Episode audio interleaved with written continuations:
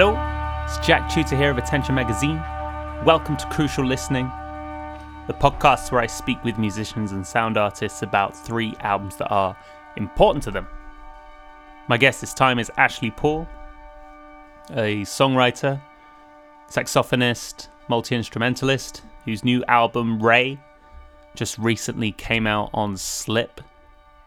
Ray is a collaboration with Yoni Silver and Otto Willberg, recorded remotely.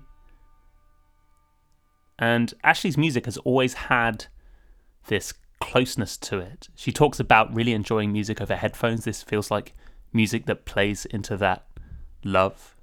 It's a kind of music that really magnifies small details and imperfections, tiny charms. And it's a record that also pulls on the experience of lockdown. Obviously, a time where everyone's worlds shrunk considerably. And so that sense of closeness and bringing in the shrinking of space and everything becoming closer feels particularly poignant. What I loved about this conversation is that Ashley chose three important albums that provide either an uplifting mood or space to breathe during this time. Music is, I guess, uniquely positioned in being able to curate the atmosphere of space, particularly at a time where we've kind of lost the ability to control that to a large extent. So it was really interesting to think about the important album's remit through that understanding. Uh, we talk about so much in this conversation Ashley's up and down history with the saxophone, dance parties in a front room, encounters with butterflies, walking with headphones. This was a really lovely conversation. I had such a great time with Ashley, and the new record, Ray, is fantastic as well. Head over to ashleypaul.bandcamp.com to check that out. And I'll include more links in the show notes as well and over at attentionmagazine.co.uk forward slash crucial listening. Hope you enjoy this one. I certainly did. This is Ashley Paul on Crucial Listening.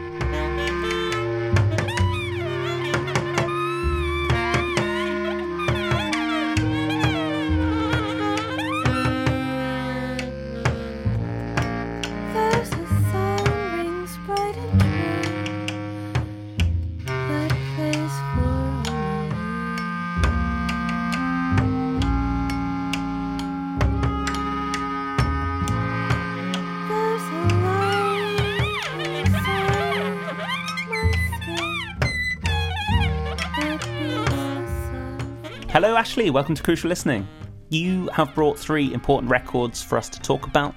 Before we get stuck into those, I wanted to ask about your new album, Ray, which came out on Slip. So it sounds like, from what I've read, that you felt quite buoyed by the experience of recording Window Flower with your daughter and partner prior to that point, and that Ray started to come together pretty soon after. So, to begin with, could you tell me about that transition from like out of Window Flower and into starting to put together Ray? Yeah, well, it it was a really quick transition. I think I basically finished Window Flower and I was like, right, I'm not actually ready to stop making music right now. um, and I had had this idea of the trio for a long time, probably six months before the beginning of this year. So it, at that point, it had been close to a year. Mm. And I had been playing with Yoni and Otto separately do like they would come around to my house when we were doing duos and we were talking about the album and the trio and we were kind of making plans to start it in the new year. And then everything sort of ha- i mean we got ill like in february and march probably with the virus. Uh, you know we had a lot of symptoms that weren't rec- you know right yes. so we didn't know that we had it. And then now looking back we think we probably did. But anyway um so then the lockdown started. And at that point, I was like, oh, I'm not going to be able to do it. But then once Window Flower happened, I was like, right, Ben, because my, hu- my husband was home from work. and I had extra hands to help with Cora. I was like, I'm going to do this. Do you mind if I just keep going? But then I was I was quite nervous about it because it was the first time I've actually written an album with other people in mind. And so I sort of got into I get in this crazy frenzy of like making sure the space in which I'm recording is like absolutely totally perfect. Mm. And um and I was like, okay, I'm gonna arrange this all for trio. So I like need I moved basically rearranged my entire workroom with like the desk right next to uh, my uh, I have like an organ that I record on and like my Casio keyboard like and so everything was sort of in this little corner and then basically once I got everything in place it just all came together really quickly. um, yeah, so I think it took me as long maybe to rearrange the room so it was in the in the perfect order as to maybe record the album. That's great. Not exactly, but I mean, it, it sort of is that way. I've heard you mention as well that you could only hear this music with Yoni and Otto in mind. Um, and as you said, you work with them both individually previously. What is it about these two players that made them right for Ray? You know, it's a it's a funny thing playing music with other people. I think the most important thing that I find I need is trust when playing with other people because like all of my music is so incredibly close to me Hmm. and being able to feel comfortable to make the music with the people that I'm making it with is really important. And I both love playing music with Otto and Yoni, but also really love them both personally. And I Mhm. think that those two things were really important. Also, just I think, I mean, Yoni is just brilliant because he is up for absolutely anything. Like he played in my last trio, and I was like, and with that, I was like, so Yoni, do you think you could like play bass clarinet and piano at the same time? And he was like, oh yeah, sure, whatever, you know. And um, it's kind of the same now. Like we've just started preparing for a show that may or may not happen on the third of December at Cafe Oto Uh, depending on you know where the country stands but Mm. um it we've started rehearsing for it and yoni's like totally pulled out some uh roland kirk style double horn moves Oh, to like fill out you know like because we did overdubs on the album obviously. And i just i think you know the fact that he has all those skills and is like totally open to doing really weird doublings in the band and also that he's he can read music but also like is a great improviser. And uh, his background is you know is equally diverse probably as my own. And and i really appreciate that. And otto you know a lot of the same things. I, I don't know otto quite as well as i know yoni but um, he can play and is versed in like a really wide background of music and he's happy to play a simple song or happy to you know like really shred like an improvisation or he'll he'll he's happy to do the most minimal thing. And i think he's very sensitive to following the music and the vibe and um yeah i really like that awesome. Um, I mean, it sounds like such a lively record. I mean, I read quite early on that it had been recorded during lockdown, so I must have had this intellectual understanding that it wasn't recorded all in the same space. And you make reference to overdubs as well, but it's such a wonderfully lively sound and like a, such a rich dialogue going on that it's very easy to to defy that understanding and to imagine you all sharing a space. I mean, I understand that you utilize some interesting methods to kind of convey what you were after from both of them. So, how did the collaboration actually play out? uh like how did we record how did we record it Yeah, or like, how did you convey what you were what you were looking for from the musicians as well? uh, it sort of really varied from track to track and also from part like line to line on each track i think with yoni i often like i would send an actual written out part. So there were notated lines but then usually i would say so here's this line. Can you record this? But also you know i hear in this section some improvising or maybe do you want to try and make these kinds of sounds here? So a lot of verbal cues. Hmm. and he you know honestly he just everything he sent back was so spot on. That it was amazing. And sometimes even like with Yoni i was sending him tracks that were literally just like a bass part and not telling him what I had already recorded, Oh, like not wow. sending him what I would re- had recorded, and it, it was such an incredible. It was so funny when I would piece things back together, how in tune the things he and I had recorded without doing it together were. I think it just was, yeah, like some kind of cosmic brainwaves happening between us, and um, it was a little different with Otto. So, Otto actually I asked Otto to send me some bass like ostinatos, just like um, if he would record a few bits, and the, so like the sort of repeating bass part on Little Butterfly, and maybe on Cross the Ocean. I think maybe he had just sent me those on his own, like had recorded them solo, and then I built the pieces around those bass parts that he had sent. On other ones, I would send him either notated parts or parts sort of like I would play the organ and what I imagined the bass um, parts to kind of be, and he would make them his own, sort of Mm. from these sketches of ideas that I had.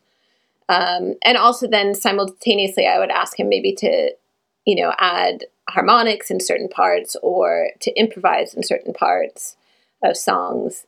And also, I don't think Otto almost ever heard Yoni's parts added in because those Right. came a little bit later. So, also, it's just funny how natural sort of everything fell together. I mean, there was some editing, but considering how much information they both sent in, there was there wasn't that much need to do that much fiddling around, which was really brilliant. You mentioned Little Butterfly there, which I think is the song uh, in my current acquaintance with this record, which is really protruding as something which conveys. I mean, I, I you know, I'll tell you how I'm receiving it. It may be totally wide of the mark, but Yeah. about pleading this butterfly to stay, knowing that over lockdown, you know, gardening and uh, I know if you've mentioned gardening playing a prominent role, but so much emotional investment uh, has gone into the garden as a space which you can kind of carve out as your own, and even the fucking butterfly won't stick around after all of that that you put in. There's a lot being put on the butterfly, you know. Um, Yeah. It just felt like such a lovely encapsulation of how misplaced the frustration is in terms of you know how we've been writing out this situation and which, which means that it's quite easy to just land it on a butterfly if you're going to land it Yeah. anyway you know yeah, it was. I mean, I really did. I think the majority of the summer was spent in our very small Catford garden, and I mean, it, it. I mean, it was very much like I had had an experience with a butterfly, and came into the house and wrote that song. So Um, one more question that I wanted to ask uh, before we go into your important records is that I understand that Lost in Shadows pulled on the early stages of motherhood. Um, To what extent does Ray pull on motherhood as well, and, and how has the presence of motherhood in your music changed, if this is possible to articulate? I think this sort of actually leads into my important albums for this time. But um, since becoming a mother, the music that we have on in the house has changed has changed a little bit. You know, so you know, I we tend not to be a family that will play a lot of nursery rhymes or things in the house. So we still try to play music that my partner and I want to listen to, but we also obviously want Cora, our daughter, to want to listen to it. And so I think there's been, you know, more sort of fun, quote unquote, fun or uplifting music in the house, particularly during lockdown, I think, because, you know, sort of there was a real need to sort of wipe away all the grimness that was sort of outside of our door and try and create some form of happiness inside. And that led to a lot of dance parties in our house. Um, but i think you know ray is a reflection of a need for some of that playfulness uh, or maybe a reflection of I, I feel like it's probably mm, it's hard to describe. there, uh, there is definitely a playfulness in it that I think has come as a result of the time during lockdown in which I was, you know, being in, in the garden with my daughter, having dance parties, or, you know, the fact that like she wasn't in nursery. And so we were just, I was playing all the time, you know, like mm. in it, trying to be in that childlike thing. Also, a few of the songs are sort of melodies that um, I would sing to my daughter as lullabies. So actually, that I ah. ended up arranging for this album, including the first track, which is one that I've sung for my daughter since she was born, and it's sort of lingered around. And I always kind of imagined doing something with it. And one morning, it was actually it was the last song we recorded for the album, the first track, um, "Star Over Sand," and I, I woke up one morning and just completely saw how it was going to go. And I went downstairs and recorded it and I sent it to Yoni and Otto and they recorded, luckily recorded the parts really quickly because I was like, just needed to hear it all yeah. together. And um, so it sort of has become an anthem in our family. yeah, I've sort of roundabout maybe or maybe not answered that question. Beautiful. But no, that's a fabulous answer. And I'm so glad you brought up that track as well. I've been singing that all around the house. My wife has been joining in. She's not even heard the track, but based purely on my humming. So it is a strong, it's a strong melody. It's fabulous. Um, Thank you. So yeah. let's talk about your important records, as you say. That's a really nice way to lead into to talking about them. I mean, I'll let you pick whichever one you want to talk about first. If you give me the name of it and then a little bit about why it's important as well, why it has been important. Um, maybe we should talk about I Jonathan by sure. Jonathan Richman first. Yeah, let's go for it. Cool. Uh, I think uh, back to sort of the dance party aspect. All of these albums were albums that sort of um, fulfilled a need during the lockdown. So they were important in in different ways than maybe you know like being really fundamental in my evolution as a musician or a human being but they've been really sort of non-stop presence mm. over the last nine months and this one in particular jonathan richman was actually um, not on this album but the his song little dinosaur was one of my daughter's favorite songs when she was about oh, I don't know, just between a year and two years. And it used to be on constant repeat in our house. and I didn't I didn't actually know Jonathan Richman until she was about that age, so about three years ago, maybe three and a half. And I think I was definitely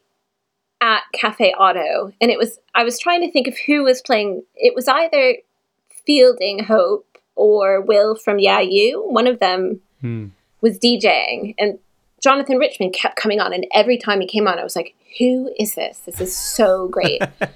and you know, that was sort of my introduction. But also simultaneously, my par- partner had sort of started playing Little Dinosaur, and it was a weird kind of thing that he had just kind of appeared in my life, and I had just fallen in love with him. And a lot of these songs sort of have been favorites of my daughter, also that we end up dancing to, like. Um, well, I was dancing in, in the lesbian bar, that one, and that summer feeling, obviously, and parties in the USA. I really love just sort of the simplicity and the joy, and I, I guess like the emotional. I don't know. I was trying to think of what it is about Jonathan Richman and how to put into words sort of uh, it's a similar i find with him like a similar kind of joy that i find in listening to like marshall al hashbaz where it's right. i don't know yes you know not to i don't want to by saying like I simplistic it, it, i don't i don't want to take away from no. the music or something you know or like naive isn't even the right word but there's something in it that just feels so honest i guess and mm. they're not trying to sort of be um i don't know it's not too serious and it's and I've just I just have fallen in love with it. But um, it's something that I sort of there's sort of an honesty in it that I strive for in my own music, and with him, you know, I really admire that, and I I also really admire just that he's able to sort of bring joy into the music, and mm. yeah, yeah. Yeah, I, it's really interesting. I watched an interview with him just Yeah. before we recorded where I think the interviewer as well was trying to find the right terminology to use that didn't sound derogatory to describe what it is that he's bringing into the music, which is kind of ironic, isn't it? Because you use the terms like simplistic, which feels kind of spot on. Did it not have connotations of sort of downgrading the music? Exactly. But it's yeah. not the you can't get the right term, which means that it's inherently kind of complicated in that sense as well. It's yeah. totally. Yeah. I- I've I've see I'd never heard of Jonathan Richman. Another thing I found really interesting is the fact that it's kind of like um that summer feeling track is kind of dark as well. I Um, know. Yeah. but he's sort of reflecting on almost like his own compulsion. I, this is what it felt like again on first glance, but reflecting on his own compulsion towards the sounds of like I don't know the '60s or felt like a lot of Beach Boys in there. Obviously, a lot of Yeah. Velvet Underground, right? Yeah, definitely, definitely Velvet Underground. But um, yeah, I'm not very. I'm like the worst person to ask about any kind of musical references of other people because I don't. My brain does not categorize music or like connect to music in those ways. Oh, interesting. at all. Like not at all. Like oh yeah, it's really weird. But anyway, so reference points. You know, I can. I know that they. It sounds and exists as something that I have heard, but it's a weird sort of block in my brain that doesn't allow connections. Yeah. I mean, it probably as well allows for like um something to just be a, kind of appreciated in its own right. I I like that. Yes, I appreciate it in its own right. Exactly. Uh, and has this led you um, into hearing more of Jonathan's music? This record? yeah, I mean, we listen to a lot of him around the house, and not always necessarily albums, but a lot of songs of his have become sort of anthems around our house, including yeah, Little Dinosaur and um, Ice Cream Van, and I, I mean, there is like a real. He does do some children's songs, so there's like something. It strikes a good balance in my family as being music that we, the whole family, can love, which is a nice balance to have. Yeah, yeah, absolutely. Um, and do you have a favorite track of your own as well? um, on this album. Yeah, Oh, yeah, I it probably would be that summer feeling. I think, although we do listen to uh, "I Was Dancing in the Lesbian Bar" a lot, so that one's often in my head because it's quite catchy. But um, I think this that summer feeling might be my favorite. Yeah. yeah, it's gorgeous. Um, and has your daughter accrued any other favorites as well? She really likes I Was Dancing in the Lesbian Bar and sings that one a lot, um, which is pretty cool. Yeah. Maybe um, Velvet Underground is good too, and Parties in the USA. Those tend to be, you know, the highlights, I would say. I was dancing in the lesbian bar. Ooh, ooh, ooh.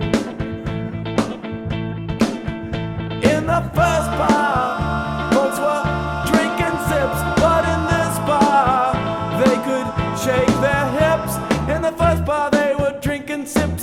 In this bar, they could shake their hips, and I was dancing in the lesbian bar. Oh, oh, I was dancing in the lesbian bar. Ooh, ooh, ooh.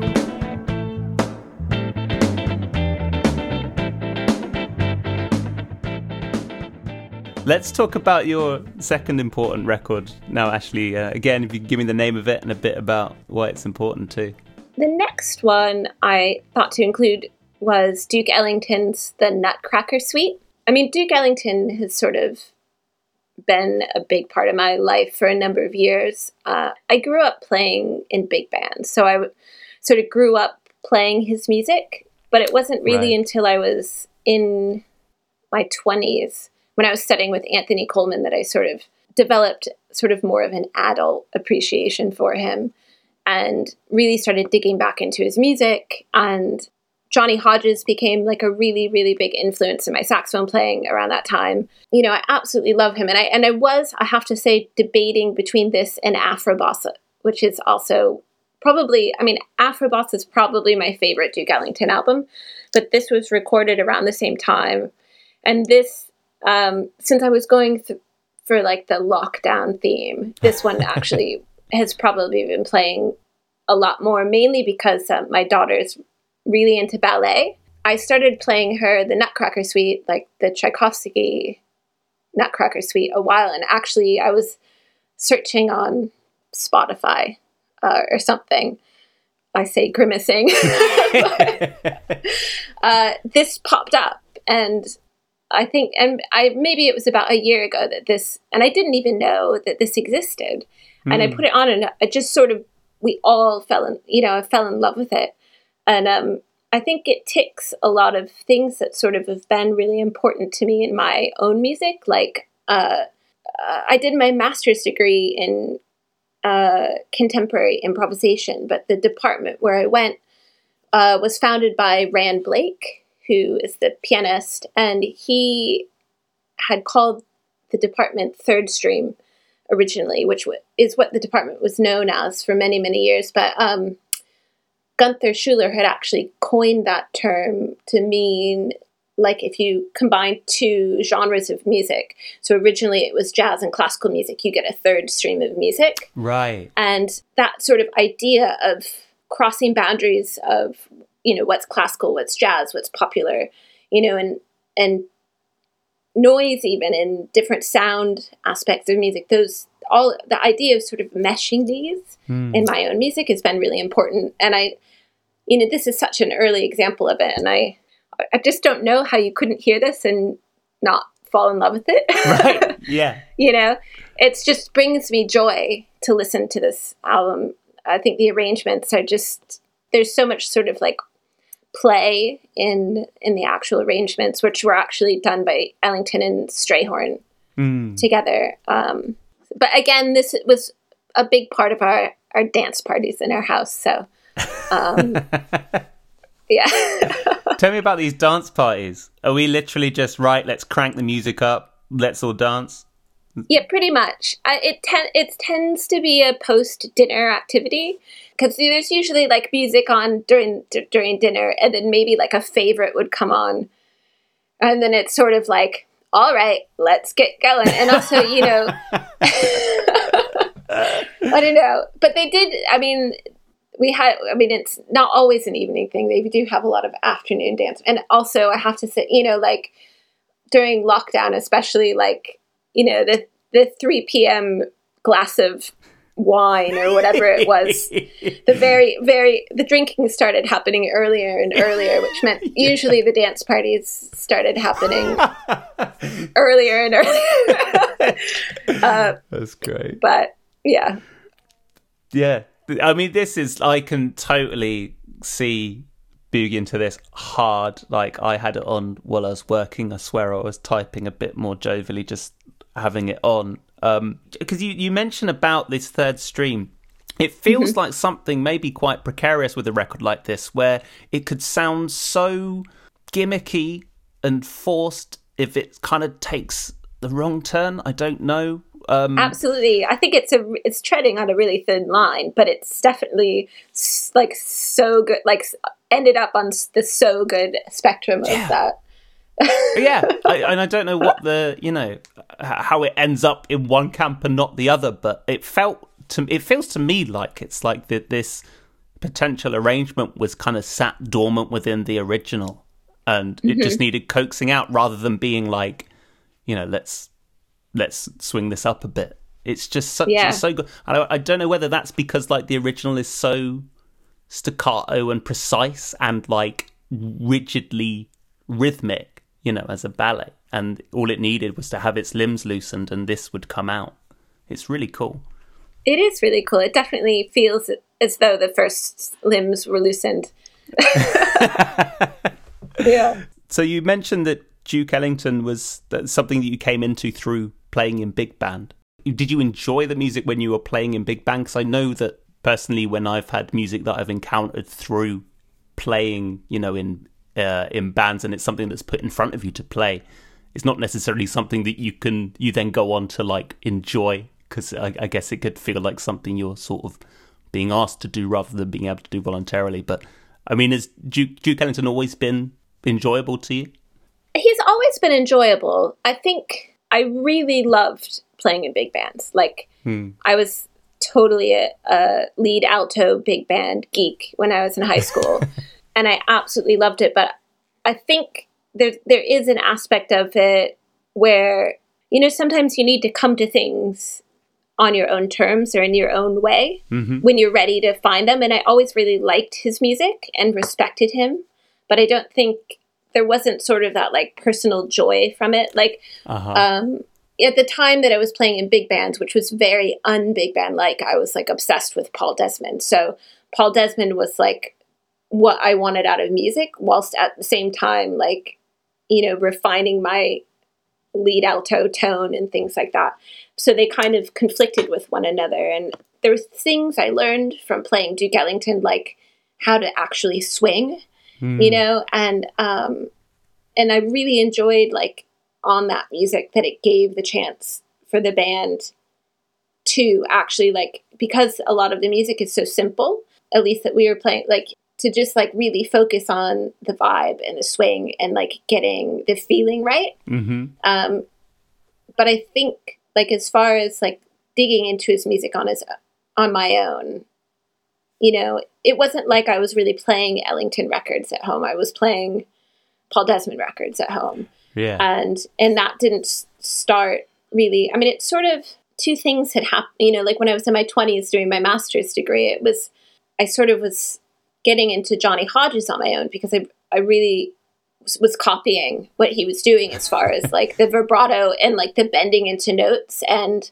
like i just was transcribing a lot of johnny hodges at the time to sort of learn how to bend pitches in the way that he does. And um, sort of simultaneously like studying with Anthony Coleman and his love of Duke Ellington was was really infectious and uh, developed a love for him sort of through these those two avenues.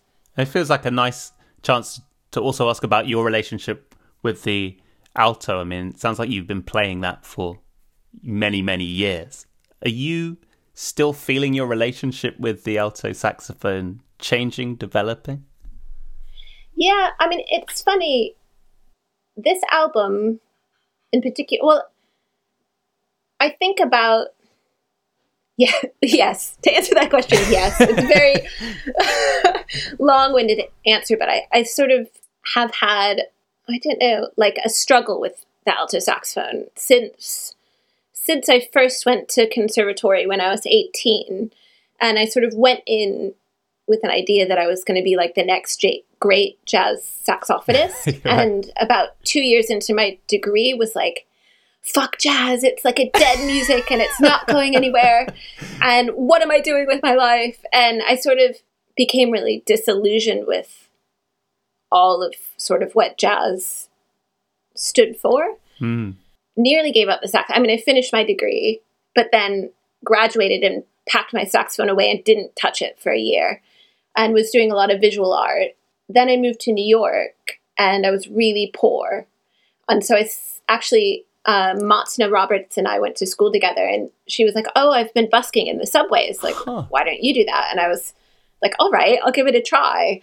And so I started busking in the subways in New York. And basically, that's sort of how I came back to the saxophone. And so I was doing that for about a year, like five or six hours a day and paying my rent in coins. And then I decided to go back to New England Conservatory to get my master's degree and like really, really fell in love with the saxophone again and like really fell in love with music and was starting to sort of develop the beginnings of sort of what my music is now. But then again, like I sort of went off of it for a while when I first started recording and I think I was sort of very interested in sound. I'd been studying Cage and Feldman, and like space and sound became really more important, maybe. And then slowly over the years, it's sort of been coming back. But this album in particular, and I've been feeling, I think because my live sets have become increasingly more saxophone centered and Mm. and really like ex- doing a lot more improvisatory out like sections and parts of my solo sets live and then i really wanted i just really wanted this to be like a saxophone forward album and I, I mean i don't know how like it is being interpreted because i think that my idea of like what these al- all of my albums sound like I don't know. You know, I'm too close to it to maybe Yeah. be able to see it. But like, yeah, I'm I'm really happy that the saxophone feels like it's much more a part of this album and like much more at the forefront, both melodically and you know the improvisation and um and I think in a way this band has kind of made a full circle to some of the music that I was writing when I was doing my master's degree and I had a quartet at the time. But it's sort of like this I don't I don't even you know mix of popular song and maybe jazz elements and you know everything whatever else so. Yeah. You talked about this idea of, you know, the third stream being important in your music or featuring, you know, heavily in your in your thoughts. Do you have yeah any thoughts on why that's particularly compelling to you? Um, because I've never. I mean, when I was young, it was definitely jazz that I loved, but I think it also maybe ties into the fact that I can't like categorize music by genres in my head. I've always, like, I've never defined boundaries in like the kinds of music that I liked. So it's, I think, always been really varied. And it, I think because those boundaries aren't there so much in the way I think of it, like, it doesn't make sense in my own music to create those sorts of boundaries. And it wasn't so much like a, I, I don't think it's so much consciously that I was combining these elements. It's just like all those elements are actually a part of me. And that's what I hear. And that's how music to me sounds, hmm. I guess. And, you know, I think when I went to NEC and like the idea of third stream was presented to me, you know, I, that really resonated a lot. But also at the same time, I was sort of like, I think it resonated because it was already kind of internalized in a way, maybe. I want to pick up on something as well that you, you mentioned when you initially went to study with the sax and you had that moment of being like, fuck jazz. It felt like something where, you know, I dabbled last year, year before, in learning the soprano, having not mm-hmm. had any woodwind experience, but got really into jazz prior to that point as well in the kind of two years running up to it. And I mm-hmm. felt this is obviously very different. Someone like me who's having a little dabble, and you who spent you know a lot of time studying with it. But I felt like that the stories and mythos around jazz, there are people who you know who, who are right at the pinnacle of jazz. You know your Coltrane's and people who clearly practiced all the time, were relentless about what they do, and I almost felt as I was just starting to squawk out the Pink Panther and stuff, I was like, if I can't get to that point, is there a? It's got almost quite disheartening. like, is there a is there a place in the mid ground? And it kind of felt quite disheartening to to think about that. Where did the kind of like, oh screw this, it's a dead music come from? Was it kind of that kind of place, or or, or what was playing into, you know, wanting to push back originally? Yeah, I think that's a, it's tricky. I think there there's might be an element of that because I think what I wanted out of the saxophone was never to be that really virtuosic saxophonist. And I, I think I didn't, you know, technically, I guess I'm fairly good at the saxophone. but at the same time, you know, like where I went to school, there were there were saxophonists that, you know, they spent all their time practicing licks in the practice room. Hmm. And I just that that wasn't something that and I did do that for a long time.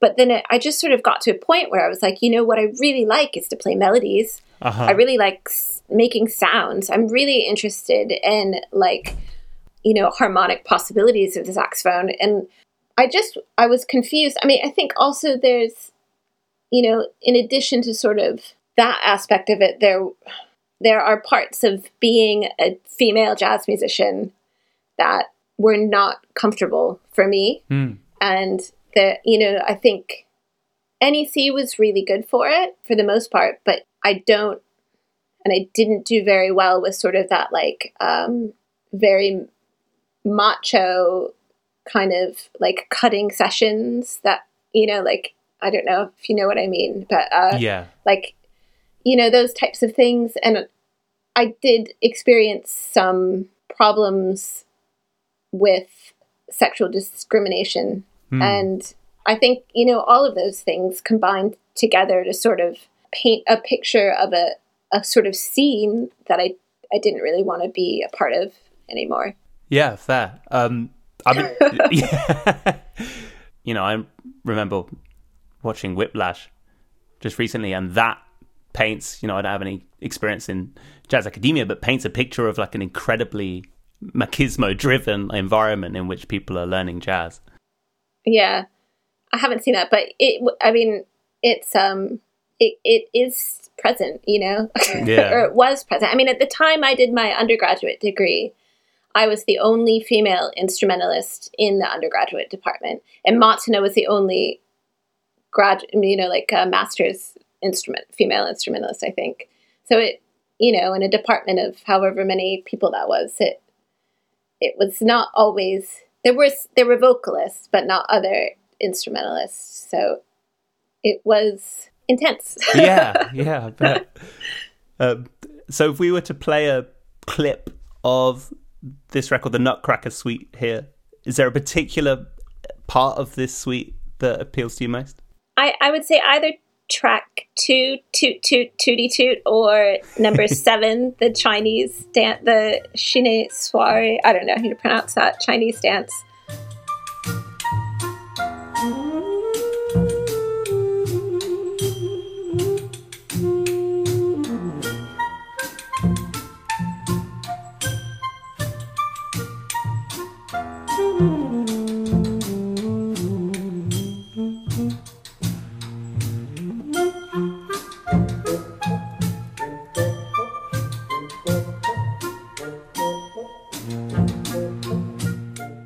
Great. Well, actually, let's go to your third important record now. If you could give me the name of it and then a bit about why it's important to you as well.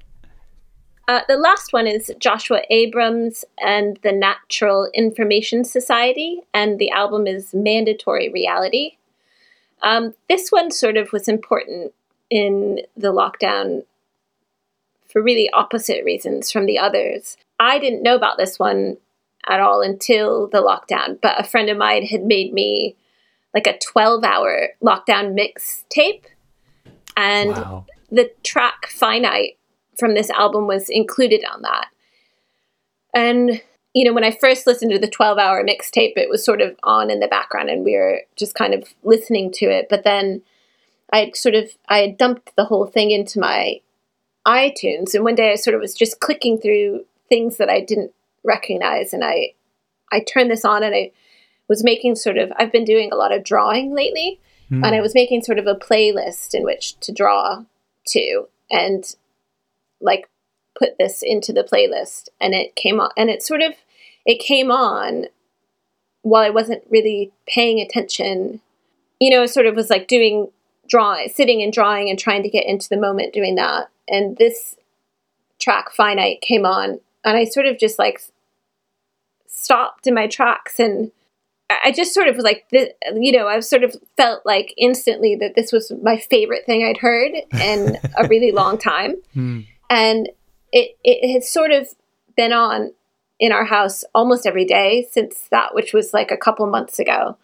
And I think opposite reasons of maybe I, Jonathan, and the Nutcracker Suite, which kind of brought me joy and made me kind of picked me up when I maybe was feeling a little bit down. Um, this one sort of gave me space and allowed me to actually to sort of take a breath, which I don't know about you, but I think just sort of finding space to breathe right now is, has seemed really challenging. Like Yeah. it's, it's just like everything is feels so incredibly overwhelming to me hmm with like the state of the world not only because of the pandemic but because of um, you know the the amount of political shit that's going on and Yeah. you know the and missing my family and and other other things so i think this sort of has brought me a great amount of calm and i just i mean i think the musicianship and is just lovely on it but i i uh yeah I, the space that this album has given me has been a real gift And have the other tracks spoken to you as intensely as well as as finite? Well, to be perfectly honest, the one that doesn't resonate in the same way is Shadow Conductor. And the other three tracks I really I really like feel connected to. I think maybe because it's uh has a different kind of like a pulsing dissonance that the tension in that one is maybe too close to like my internal tension at the moment. uh, but I really like agree a lot. And actually, you know, in Memories Prison, the first, second, and final track, I I really love. Yeah. Yeah. I only was able to hear the. I heard a bit of finite that I could find, but also the first track as well, which is so stunning. Like the way the chords over the top kind of come in and feel. Right, It's so Oh. it's so beautiful. I know. I, I sort of I listened to it a long time without sort of really consciously listening, and then have sort of more recently been paying more attention to maybe how they're trying to think about sort of how they're constructing the pieces and yeah, it's the ensemble itself just like the comfort. You know, there's sort of Mm. the way they sort of each pick out a note from the line and play it and like are creating the line between themselves and Yeah. uh, surely improvise, you know, sort of like improvising within like uh, on those set pitches. Um, but it's just it's really one of my favorite things that I've heard in a in a long time, and particularly something that's in, like brand new. Mm. You know, and, I mean, I think it came out a couple years ago, but um, you know, n- new. N- yeah. Newer than I tend to listen to a lot a, a lot of um, older music, so uh, yeah. and obviously we talked about the fact that you know Duke Ellington and Jonathan Richman it's dance party music. What Mm-hmm. kind of scenario is this album being played in? Um, well, it has been played a lot. Like I've been doing a lot of visual art, so that was sort of where it first came in. But it's sort of become it's so it I, it would be like in my workroom where I'd be sitting and drawing, or maybe just crocheting or something, and sort of you know taking some personal time. Mm. Um, but it it has actually come out of the studio now and will be on maybe while I'm cooking dinner and my daughter is is playing dolls at my feet or you know I think it's sort of become a family favorite as well as far as you know it, it sets a really nice mood for just uh, a, cal- a calmer life. yes. but it's it's not like necessarily calm in like a boring way. I don't, you know, I think No. just the fact that it's like such beautiful, repetitive, nothing feels forced in it, and I think it, it sort of allow it creates a space in which to be, which I I think for I I tend to be quite um I have a lot of anxious energy, and I I tend to sort of I don't I don't know what the right word is, but I you know I tend to overplan and overthink and Mm. think this kind of it allows a space to kind of be in where you can maybe just take a moment and me not be my normal crazy self. I'm intrigued by this 12 hour lockdown mix. I mean, that's a lovely gesture from a friend. Yeah. What else did you have on that mix? I, you know, to be honest, I don't even remember because it was sort of like I put it on and things have come up since then where I was like, actually, I couldn't figure out what what a bunch of stuff was was in my iTunes, and I was like, how did that get there? And then like, oh wait, actually, that's totally from this. Um, Right. But I couldn't tell you specific tracks. Fair enough. Unfortunately, sorry if you're listening. Um, and Joshua Abrams, I mean, is, was this someone that you'd known prior to this piece? Was this the, your first exposure No. to him? Huh. I didn't know anything about him, and I still really, I mean, I know very little about him except for that he's, you know, like a bass player from Chicago, and that's kind of the extent of what I know. Yeah, I mean, Yeah. I'll edit this out if it's wrong, but um, I'm just frantically looking it up as well. But I think he played with Yeah. Matana at a certain point as well. Uh, that would make sense because she's from Chicago, so Yeah. uh, that would totally make sense. Yeah.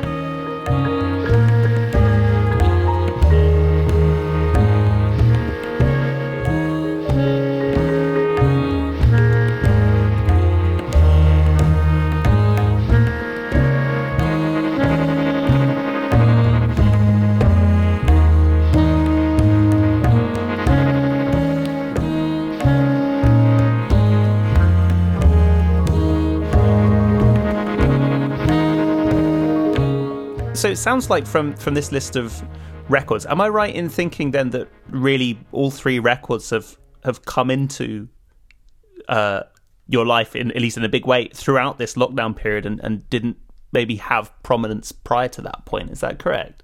the kind of prominence that they do have didn't exist. I think the Ellington, it was probably about a year ago, at most a year and a half ago, that I first heard it. But Hmm. then, you know, once lockdown started, it became something that we listened to, you know, multiple times a week. Same with Jonathan Richman.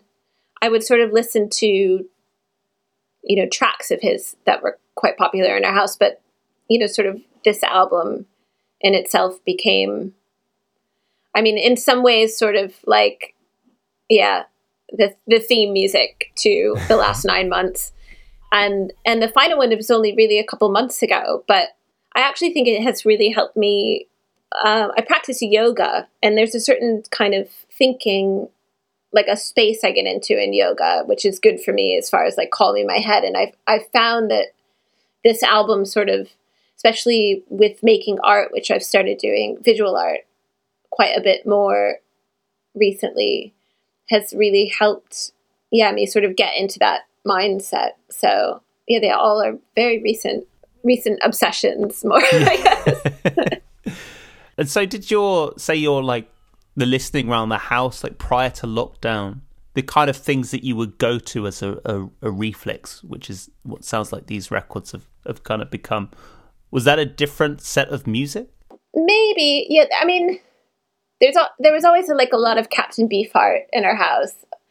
Um, there was always a lot of Ellington in our house. There's usually a lot of Morton Feldman in our house. My partner has different taste in music than I do, so he puts a lot of things on that I wouldn't necessarily listen to. But um, I would maybe have listened to more like Bach or Feldman Mhm. around the house, and sort of co- like qu- quieter music a lot of times, other than like the occasional dance party that we would have to like um, "Your Eyes Are a Blue Million Miles" or something.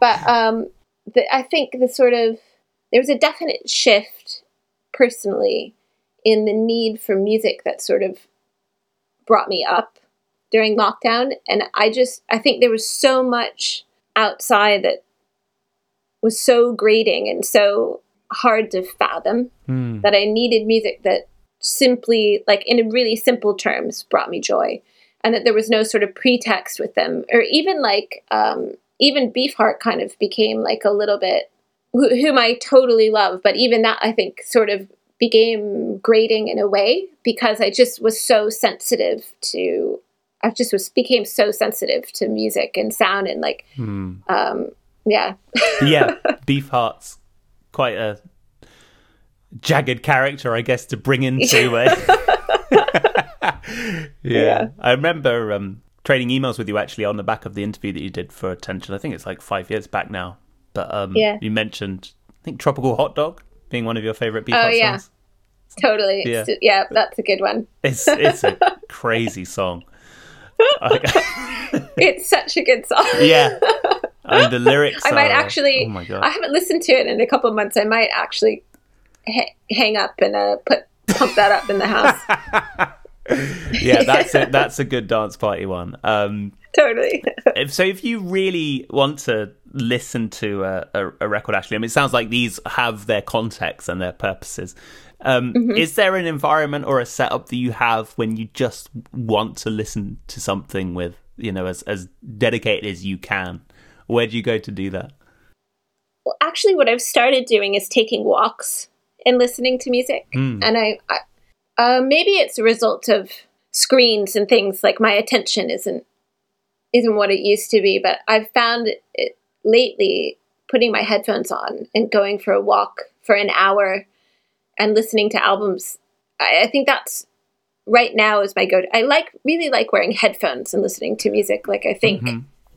maybe just because the sound goes like straight in, um, and there's no outside distractions. Um, or and maybe just like moving and listening at the same time sort of helps me to focus in but that I, I do love a walk and i do love a walk with music That's a great answer.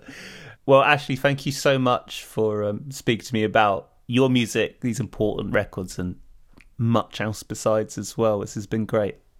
oh good thanks thank you jack it's been really fun And if people want to check out your music, and I'd implore people to check out Ray as well. Where's the best place for them to do that online? Well, Ray is on Bandcamp, so probably Bandcamp, I would say, It's a good place. Although um, there was just a preview of Ray up on The Wire, which is also has about like four tracks you can listen to now. So four or five tracks. Yeah. Nice one. I'll include links in the show notes. Um, well, thank you once again, and to everyone listening. I'll see you next time. Goodbye.